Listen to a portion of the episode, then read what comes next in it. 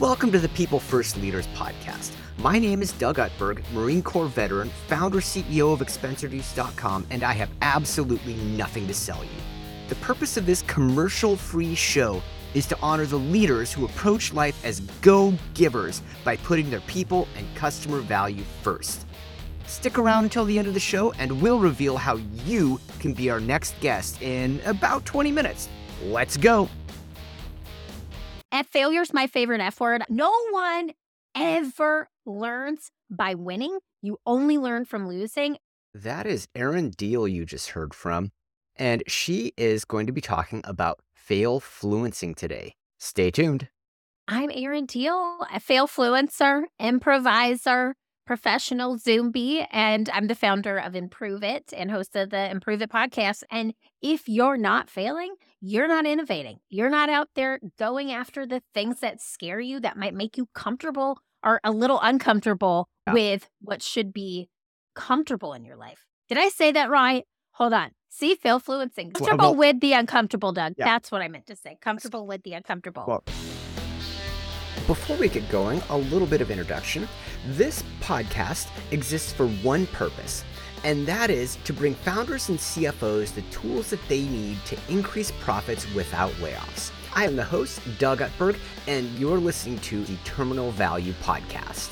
What we are going to be talking about is fail fluencing. And that probably sounds a little bit odd because most of us are used to hearing the phrase influencing, which incidentally I don't really like because what it does is it encourages people to basically make themselves sound like they're perfect. And A, nobody's perfect. And B, nobody's nearly as perfect as they make themselves sound. I'm not a big fan of influencers either. What we're after is not influencing, but fail fluencing. So let's have a little conversation about what fail fluencing really is. It is looking at perfectionism and saying, screw you, and really embracing the things that suck. For example, I will tell you straight up, I had never had my Instagram profile uh-huh. public uh-huh. prior to the pandemic. And during that March of 2020 was one of the, I guess, the start mm-hmm. of the hardest period of my entire life. So I said, instead of just sitting here and pretending everything's fine, I'm going to open myself up publicly. I'm going to talk about what's going on. Mm-hmm. So many people are doing the same thing. They're feeling uh-huh. the same thing. So fail fluencing, I like to call myself a recovering perfectionist, turn fail fluencer, is really helping people feel less alone and looking at failure as gifts and seeing what can we see the silver lining in this? How can we look at this differently?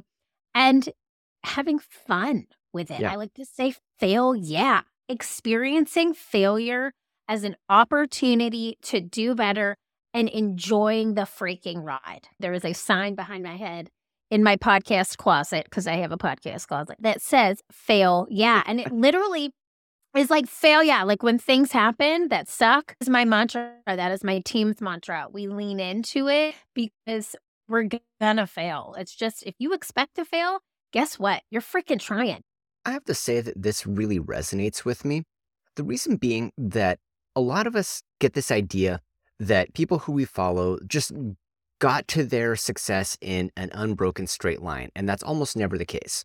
You'll see people who will say how I made X million dollars in Y amount of days, or how I became a six figure this in some disturbingly short amount of time. And it's almost always stage dressed. It's almost always set up so that it sounds sensational because that's what gets clicks is being sensational. But it's not real. And failure is real, and there's nothing wrong with it. In fact, it's necessary to grow. In order to continue developing, you have to fail. If you allow yourself the freedom to fail and to talk about it publicly and to let other people feel less alone, it is such a greater world to live in. It actually feels healing, it feels mm-hmm. cathartic, it feels therapeutic for myself selfishly. And then I know through that lens, other people feel less afraid to try things. My team yeah. feels like they can actually make a mistake and I'm not going to come down on them. It's not the end of the world. They're not going to lose their job because we're human beings. Yeah. We're all trying to figure this out and no one has it together, even if you want us to think that you do. Precisely. One of the things that I was thinking about while you were talking there is how a lot of us, especially those of us who are who are doing this podcast gig, we are all driven type A's. And you think yes. about, okay, what is it that animates the driven type A? In a lot of cases, it's I need to achieve a whole lot of stuff, otherwise I'm a failure. Okay, why? I don't necessarily know, but I know that there's a whole lot of things that I want to achieve. Otherwise, I feel like I'm not doing enough. I hear you on this achieve type A mentality. Yeah. That's why I say I'm a recovering perfectionist. I truly, that has been my mojo since birth, right? Mm-hmm. So I've actually leaned into this concept, and maybe this can help you, it can help your listeners. Instead of focusing on the outcome as achievers, we all have goals. Yeah. Businesses thrive on goals. You have to have some type of goal. You have to have a budget, right? You need to hit numbers.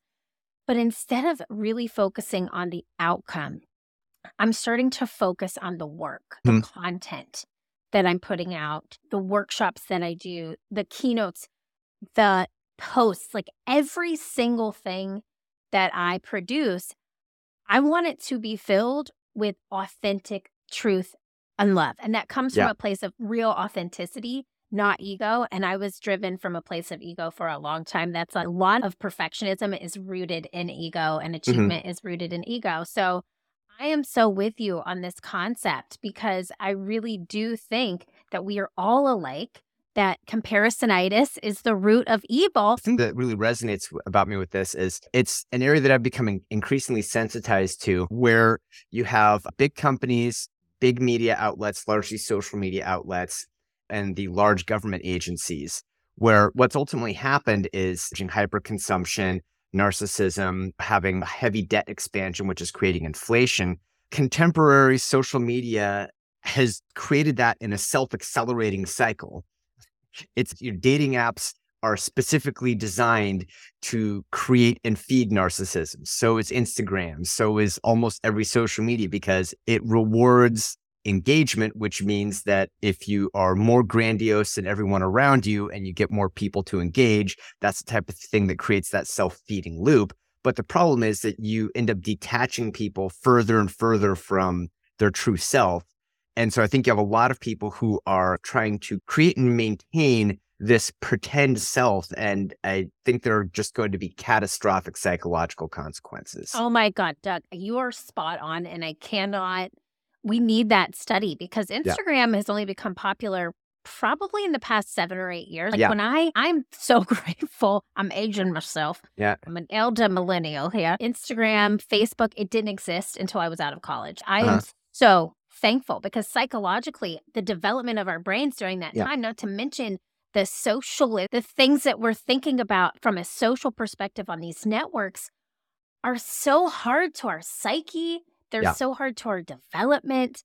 And that's exactly why I leaned into this concept of fail fluency. I was sick of seeing the highlight reel. Yeah. I was sick of it. And honestly, I subscribed to that. My Instagram, my social was all butterflies and unicorns and rainbows. You're getting my travel pics. You're getting here's the cutest pic of my dog. You didn't see him poop on the carpet five minutes before that. Like you're getting the best of the best, right? And so for me, really allowing myself to overcome this idealism, mm-hmm. perfectionism. And really, this has been a lot of self work, a lot of internal healing because I am an achiever. That's how I started a business. That's how I grew it and scaled it. Like, this is what I do. But through that lens, I was always yeah. trying to make it look a certain way. What Erin's really telling us about here is the importance of following your own path and resisting the urge to compare yourself against other people. Now, of course, this is natural. Every human being tries to compare themselves against others. It's actually evolutionary. You needed to know where you were in reference to other people so that you could figure out your chances of survival, so that you could have a chance to procreate and be able to pass on your DNA. But what's happened is that has created a phenomenon in the contemporary world that's really, really destructive. And it ends up creating a scarcity mindset, which is also very destructive. Whereas the opposite of that is an abundance mindset, is the ability to say, hey, failure is perfectly fine. It's natural. There's no stigma to be associated with it.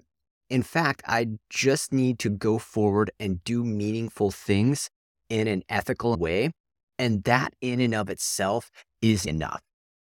It's so fun to have an abundance mindset. Yes. Because I actually, through the pandemic, really leaned into that concept with people in my industry. Business improv, it's not a huge Yeah. industry. I started really relating to finding people in the space. We Mhm. collaborated. I now have so many friends in this space. And I always say, there's always enough room in the sandbox. It's so fun to build sandcastles with people who like to play and Yeah. improvisers love to play. And so I have just created beautiful sandcastles over the past couple years and relationships. And I feel like I'll give a little, they'll give a little, and it all nets out because there's so much work for all of us. There's so much abundance in the world. And if we live and work from that place versus, oh, she has this, he has this, and I don't have this, that's just bringing scarcity into our life and resisting the good that we could have come into it by opening ourselves up to new possibilities and seeing people as partners versus competitors. The other side of the coin from an abundance mindset is a scarcity mindset. And this could be really dangerous because scarcity mindset is essentially where you're saying there's only so much to go around and I need to try to get as much as I can. And if somebody else achieves something, that means there is less for me. And intuitively, this feels correct, but it's actually not true. The way that the most value is created is if people work cooperatively because you can actually grow the pie of opportunities. There have been moments in my career as an entrepreneur where I have worked and led my team through a scarcity mindset. Ironically enough, in those time periods, we made less money. Our revenue was lower. When I allow myself to let go of control and say, I am called to do this work, I know that this is the work that I'm here on this earth to do. And I, when I lead from a place of service versus sales, when I lead from a place of, I am here to serve your audience, Uh-huh. serve a audience, to serve any one on one conversation that I'm having, that is when I feel abundance because I'm not focused on the numbers. The money will come if you are giving from a place of authenticity and you're giving to help people. Really and truly, everyone here on this earth is here to connect. Yeah. To be a human being, to f- I'm getting real spiritual here, but I feel like to live on earth, you have an assignment. So, what is your assignment? If you have, if you are in alignment with that assignment, generally the money comes. And so I have lived and worked in this way for the past nine years, and it has served me so well. And I do think, yes, am I hoping that when I retire, I have a huge nest egg? My 401k is filled with money? Yes. But I'm also cognizant of the fact that I moved to my ideal location in 2020 with my family, my husband and child, because you never know how long we have on this earth. And I want to live near a beach. I want to live near my parents. I didn't want to live in cold Chicago anymore, which I lived in for 15 years. I saw it as an opportunity. And so when I look at the way that I run this business and the way that my mindset shifts is me, success is freedom. It's defining what is success for you and living out your assignment through that mission. And so that for me, it shows up in my bank account. It shows up in the way that we have more clients. It shows up everywhere because it's a abundance mentality versus a scarcity mindset. I, I want to unpack what you're saying a little bit, and I'm going to cross swords with you on the abundance. You were saying that when you went from a scarcity mindset to an abundance mindset, that you produced more revenue and you had a higher bank balance. I would argue that if you have a true abundance mindset, you don't care whether you produce Correct. more or less, more or less money. If I should let you know, I have a finance background, so it took me a really long time to put these pieces together. But if you are mentally connected to the financial results of what you are doing, then you will necessarily choose short term over long term, and you will necessarily choose money over value. So, the real abundance mindset, in my view, you need to disconnect the money from the value because if you focus on the value, the money will come. You won't always be able to exactly see where, how, and when, but it will. And that real abundance mindset is to know that creating that legitimate value is what's most important as opposed to just simply chasing after dollars. I will say this when I focus on the outcome or that's when that is when I'm actually staring at those numbers. That's when it feels like money is not coming in. But when I focus on the value and when I focus on the work, when I focus on the content, it just naturally comes. And as a result, it is higher. So Yeah. it is, it really is a mental game that I have learned the hard way because I'll tell you during the pandemic, I had a completely in person business. And when I tell you we had nothing virtual, I'm talking about nothing. And so we had like legit email was as virtual as we got. Okay, Yeah. maybe some Slack messaging. But we had to take everything that we did in person, put it online in order to survive. And so Yeah. that was a real mental shift for me. And that's when the scarcity popped in. And it took a long time for me to come out of that that mindset. Thinking from my own experience, in just about every publicly traded company, what's the driving force of all your business cycles? It's going to be revenue and earnings guidance. What's your performance against guidance that drives your entire operating cycle? And if you have investors, that's something that you have to do. Right. But what that does is that locks you into a permanent scarcity loop. And the whole idea here is, is not to get all woo woo spiritual, but the idea is that, especially as an entrepreneur, when you detach your mind from the specific dollars associated with the thing that you're doing and you just concern yourself with how valuable it is, then you can free yourself from needing to worry about how much you produce. Okay, back on. Fail fluencing, failing forward, fail yeah. Give us a couple of other thoughts. Doug, and I'm there for it because see, that's what fail Fluencing does. It allows you to just go wherever you feel like you should go. There's a lot of people say to me, okay, I'm failing. I'm leaning into this mm-hmm. concept of failure. I'm doing it uh all the time. What do I do after I fail? Because it really sucks. Okay. So I've actually come up with a methodology, trademarked, not yet, but should be methodology that I apply myself and it helps every turn. It is, it's called move on. And it is a method. It is an acronym. But Doug, I'm going to give you letter by letter very quickly. So the M stands for marinate. Okay. So Okay. let's say you had a big whopper of a failure. Something happened in your life. You're like, man, this sucks.